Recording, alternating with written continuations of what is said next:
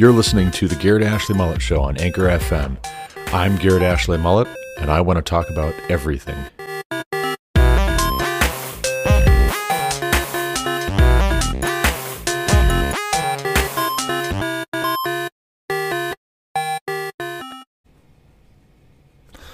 Today, the electors meet for the Electoral College, and we don't know what's going to happen. There is a lot of talk in the media about the electors confirming Joe Biden as the president elect. That is a possibility. Maybe this all goes out in a very anticlimactic way. All of the legal challenges that the Trump legal team brought across the country in various battleground states all of the legal challenges from Republican attorneys general in Texas and elsewhere having been declined a hearing by the Supreme Court of the United States, despite massive evidence of coordinated, widespread, significant, and sufficient voter fraud to give the 2020 election to Joe Biden. It may end up being that the 2020 election business results in Joe Biden being the President of the United States. I hope not, maybe not, possibly not. there still are avenues that can be pursued and may be pursued, but we shall see. In the meantime, I want to talk about a report that came out yesterday. Today is Monday, December 14th, 2020. And I want to read off for you the Daily Wire coverage of this. And the headline is from Ian Haworth, December 13th Report Huge data leak exposes Chinese Communist Party members embedded in Western companies and governments. The article reads that an unprecedented major leak of official records has uncovered a register of 1.95 million members of the Chinese Communist Party, many of whom are now living and working all over the world, including Australia, the United Kingdom, and the United States. The data lists names, party positions, date of birth, national identification number, ethnicity, and, in some cases, their telephone number. As reported Australia's Sky News on Sunday, the database lifts the lid on how the party operates under President and Chairman Xi Jinping. The leak shows that party branches are embedded in some of the world's biggest companies and even inside government agencies, the outlet reports. Communist Party branches have been set up inside Western companies, allowing the infiltration of those companies by CCP members, who, if called on, are answerable directly to the Communist Party, to the chairman, the president himself, said Sky News' Sharri Markson. Quote, along with the personal identifying details of 1.95 million Communist Party members, mostly from Shanghai, there are also the details of 79,000 Communist Party branches, many of them inside companies, end quote. Markson also inferred that this security breach would likely embarrass both Xi Jinping and some global companies who appear to have no plan in place to protect their intellectual property from theft. Now, the interesting thing here is the timing of it. This is the day before the electors meet, and whether it will make a hill of beans worth of difference to the electors, given the ties that Joe Biden and Hunter Biden and Joe Biden's brothers have had with foreign governments, for instance, China, for instance, the Chinese Communist Party's banks. That notwithstanding, we may just end up with a president of the United States of America who has deep ties, financial ties, financial incentives, and who has been paid to play by the Chinese Communist Party. It would be interesting, it would be exceptionally a relief if the electors, the Electoral College of the United States, recognized the threat that is inherent to the Chinese Communist Party possibly owning the President of the United States. It is also interesting how the media and Democratic politicians for the past four years went on and on about Russia and how Russia has potentially put Donald Trump in the presidency. They control him. Putin in particular controls Trump. There was no evidence of that, but there were years long investigations. There was hashtag the resistance. There was a concerted and coordinated effort within our government and across our mainstream media outlets to paint the Trump administration as illegitimate because Putin wanted Trump to win. Where did all of that talk go with regards to China, with regards to Xi Jinping having paid Hunter Biden an exorbitant sum vis a vis the Chinese Communist Party's banking system? Where did all of that talk go? Well, it evaporated. But it is interesting to note how quickly the interest in foreign interference in our elections went away with a Democrat possibly benefiting from such. The point being that the Democrats want power. That's all they really want, and they don't particularly care how they get it. Also, the truth is that the left in the United States of America hates no one and nothing so much as Donald John Trump and anybody that voted for or supports him. If you have an affinity for the idea of Make America Great Again, that is a direct threat to the left's globalist agenda. Their progressive agenda is predicated on diffusing power throughout all of the world's governments. And this is not a new phenomenon. If you read The Internationalists by Oona Hathaway, you will find that the plan by Western elites, Western intellectuals, and academics, and very wealthy people, and politicians who thought that they were very, very smart. The plan for a hundred years since the Woodrow Wilson administration has been to have a one world governing body. Initially, that was the League of Nations, and then subsequently, when the League of Nations proved to be a kind of prototype that wasn't fully featured, we had the United Nations. Now, the United Nations for the past hundred years has done not a great deal of good. In fact, it's muddied the waters incalculably when it comes to figuring out what is right, what is good, what is justice, and it has gotten in the way as much as anything with this idea of world peace, which is what the League of Nations and the United United Nations were initially founded to create and to promote. The problem that intellectuals and elites found as they tried to hoist a one world government comprised of a council of nations and their governing authorities, their representatives being sent to discuss and deliberate and delegate uh, authority to the United Nations for deciding disputes and resolving disputes and dealing with crises the problem that was encountered was that not everybody agrees on what is good, not everybody agrees on what is true, not everybody agrees on what fairness and justice actually mean. And so, invariably, what you find is that the Western nations, in order to lift up the non Western nations, for instance, China, had to compromise. They had to say, well, you know what? This is what I think, but what do you think? Let's listen to your opinion. Let's listen to your perspective, your predicate, which in the case of China has been since Mao Zedong communism. Now, China sitting on the Security Council is a puzzlement.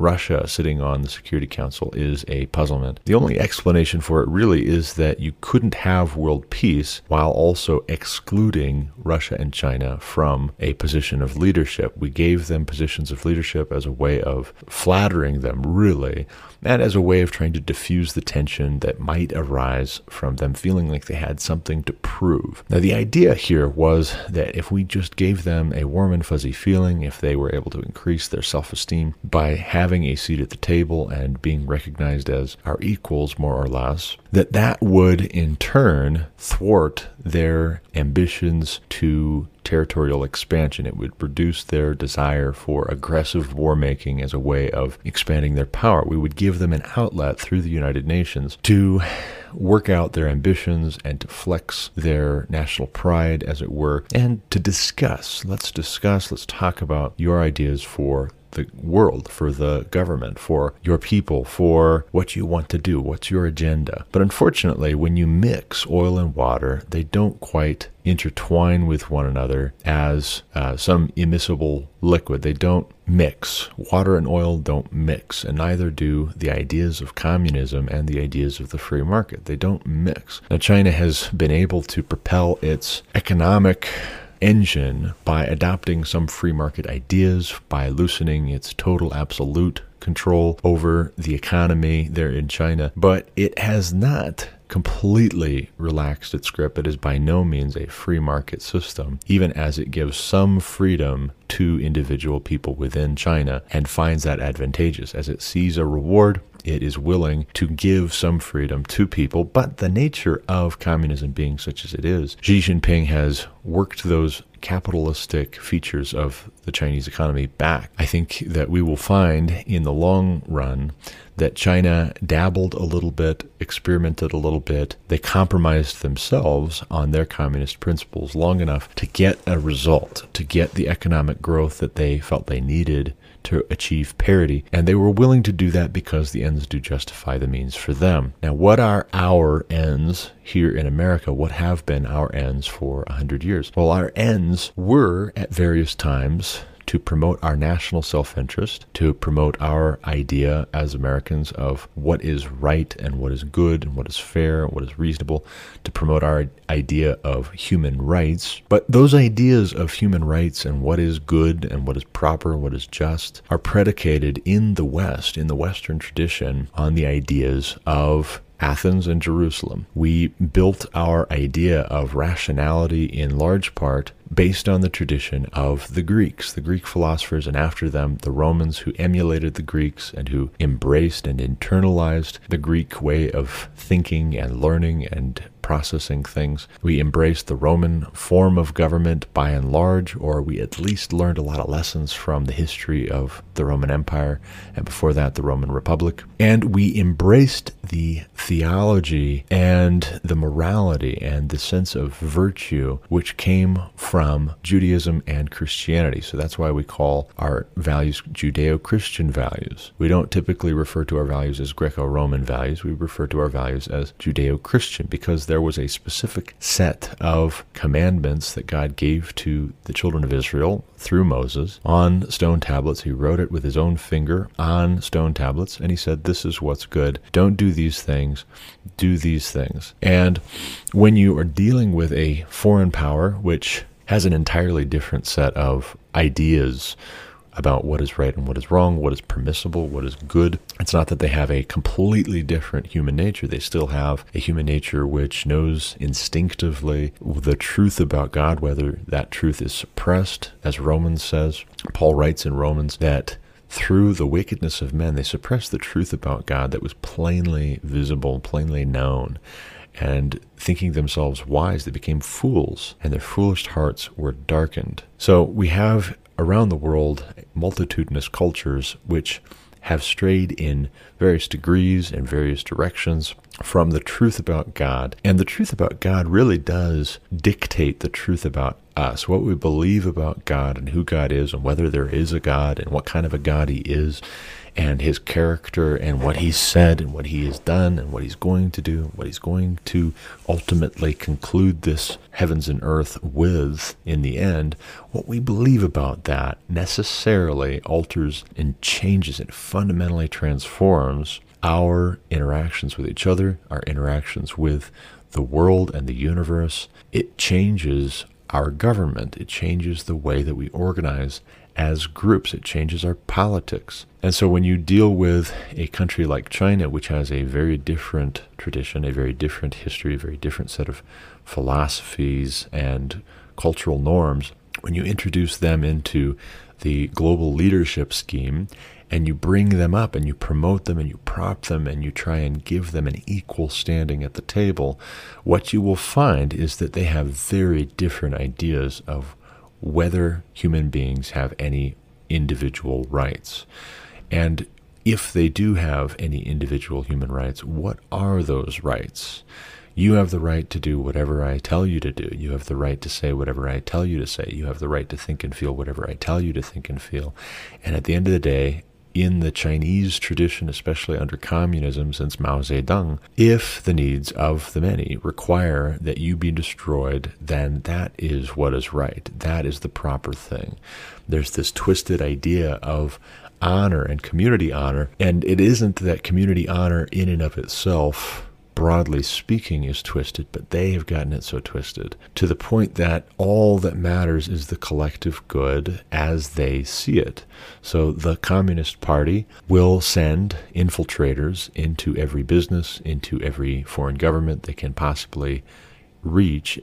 And they have enough people to spare. They have enough of a drive based on their idea of what is good and what is right and what is proper and what is desirable, that they are able to be very successful, particularly if our guard is down. Our guard has been down. And when I say that it's been down, I don't mean that every single person, every man, Jack in the West, in America and Europe, has not seen the threat of a rising and aggressive and assertive China for human rights. But what I do mean is that there are enough people who are quick to shout any such concerns down as racist and as white supremacist or as Christian nationalism. There are enough people in powerful enough places shouting that talk down, those concerns down, that at the end of the day, we are effectively neutralizing our ability to counter this rising threat. Now, China would like nothing more than having its ideology, its politics hoisted on the rest of the world. That's why they're colonizing countries around the world in developing nations, in third world nations, and even sometimes in first world nations. So in this case, we may just wind up with a president of the United States of America who is a Manchurian candidate, quite literally. He is somebody who has been put there, has been selected by the Chinese. They like him, they want him. They celebrated openly when they thought that he had won, and they have a lot of interest in him going soft on their continued expansion. He doesn't have to actively support them in the sense of giving them everything. He just has to stand back and he has to neutralize America's power to check China's aggressive tendencies.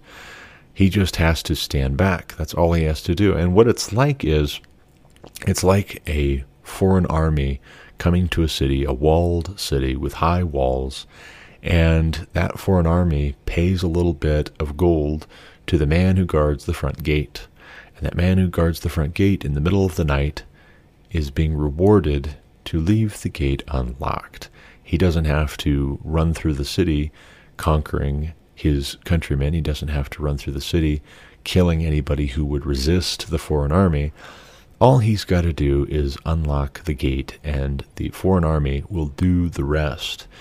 Now, this idea of nationalism has been very much in the conversation, the public discourse for the past four years with the rise of the Make America Great Again political philosophy. As a slogan, it is not just a slogan, it is a slogan which encapsulates this idea that we should do what is in our national self-interest, that that is good. What we've been doing as a country under numerous administrations in selling out our national self-interest without thought of cost, without thought of long-term implications, and with a kind of hubris that ultimately we are just that clever, we are just that smart, we are just that in control that we can pull this back anytime we please that was not good. That was not a wise choice. That was not a wise decision. We are choosing the wrong Holy Grail in Indiana Jones and the Holy Grail. You have the Nazis that want the Holy Grail as a kind of talisman and as a kind of magical uh, token that's going to help them to achieve world dominance. And you have the evil Nazi collaborator choosing the cup that is gold encrusted and jewel encrusted, and he drinks the water out of that, and it is the wrong choice, as the knight tells him that is guarding the Holy Grail sepulchre. It is the wrong choice, and he ends up rapidly aging instead of living forever. He thinks he's going to live forever and that it's going to grant him immortality. He ends up aging very, very rapidly before your eyes on the movie screen, and he dies. He dies a gory, gruesome death. Now, Indiana, meanwhile, he takes the humble wooden cup or the tarnished cup that doesn't look all that fancy. It's a humble cup. And he scoops up the water and he wants to save his father from dying from a gunshot wound that was supposed to prompt him to go and get this Holy Grail, get through the booby traps using his father's diligent notes. And that ends up saving Indiana Jones's father, played by Sean Connery, by the way, the late Sean Connery. That right there, I think, is a picture of what has been happening with our foreign policy and with our national government, with our state government for decades. We have been choosing the gold encrusted cup, but it is not a cup marked by humility.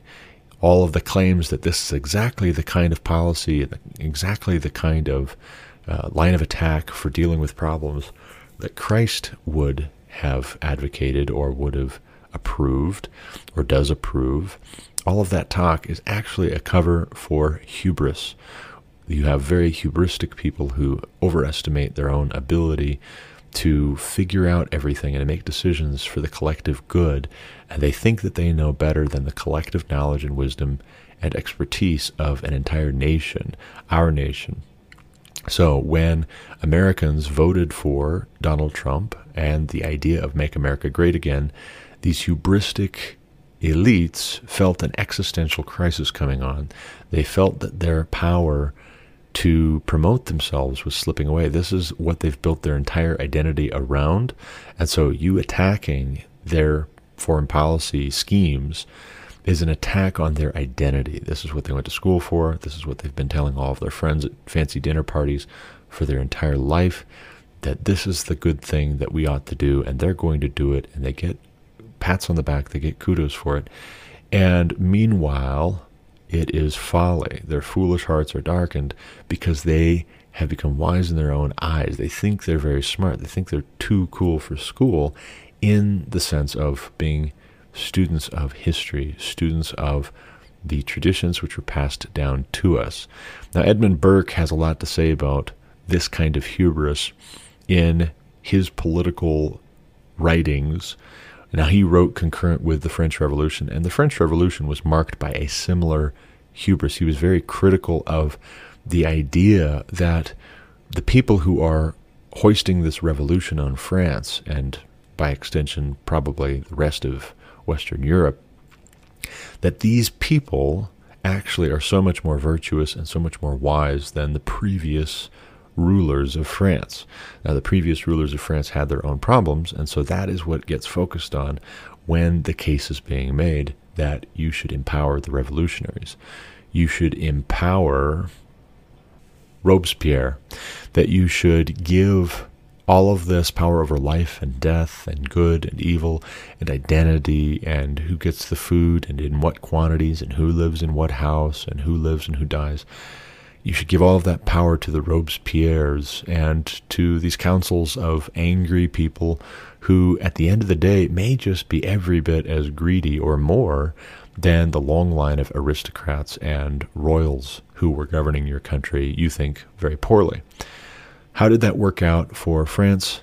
Well, Edmund Burke writes that it didn't work out so great, and that it was hubris. It was hubris on the part of these people to think that they did not need to learn from the lessons of history, the lessons of tradition, that they didn't need to be good stewards of the tradition that had been handed down to them in any way, shape, or form. Thomas Paine, meanwhile, was very hubristic to the extent that he dismissed all of Christianity, which in England, in the British Isles, in Europe, was the worldview of choice when he first began writing The Age of Reason, he dismissed all of that as a lot of superstition, as a lot of nonsense, and basically elevated human reason. And by human reason, we should understand his own reason, his own intellectual faculties, to the point that nothing was as important, nothing was as sacrosanct, nothing was as trustworthy as his own mental faculties, and everything was going to have to prove to him satisfactorily that it was good and right before he was going to believe it or act accordingly.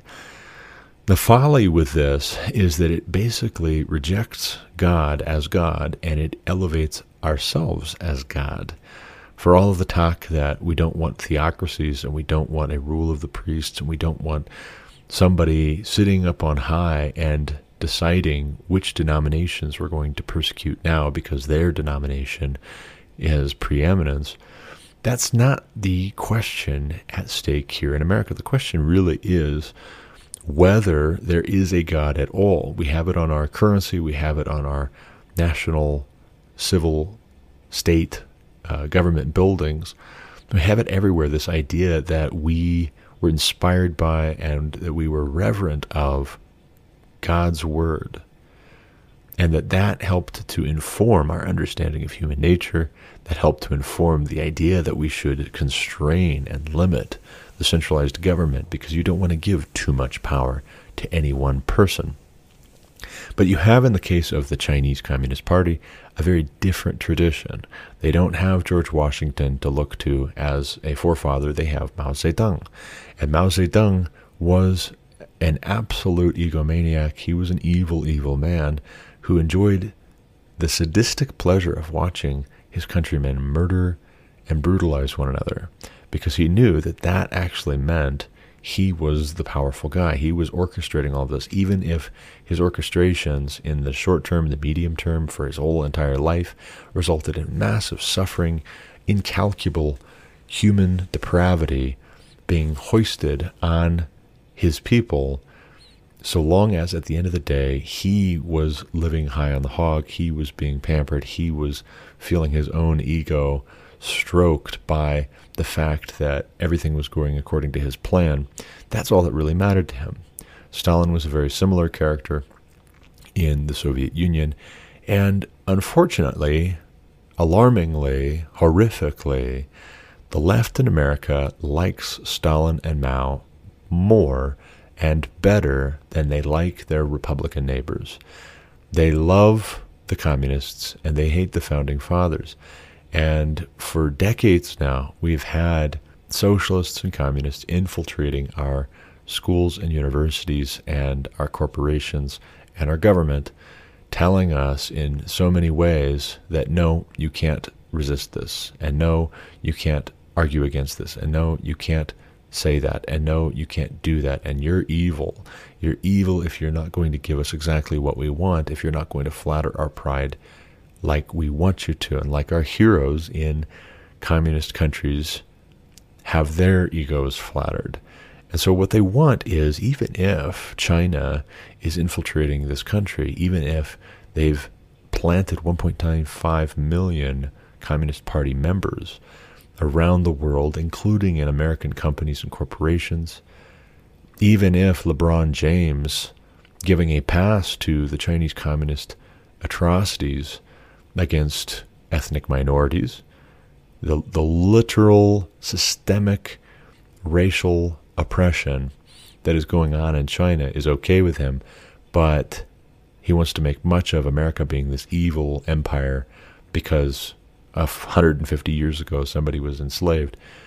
The left in this country will celebrate LeBron James choosing China over America because what they really want is they want to have their sense of being better than the world, being the academic elite, being the intellectual elite, and ultimately getting a pat on the back. They want to have that flattered more than anything. That is what's most important to them.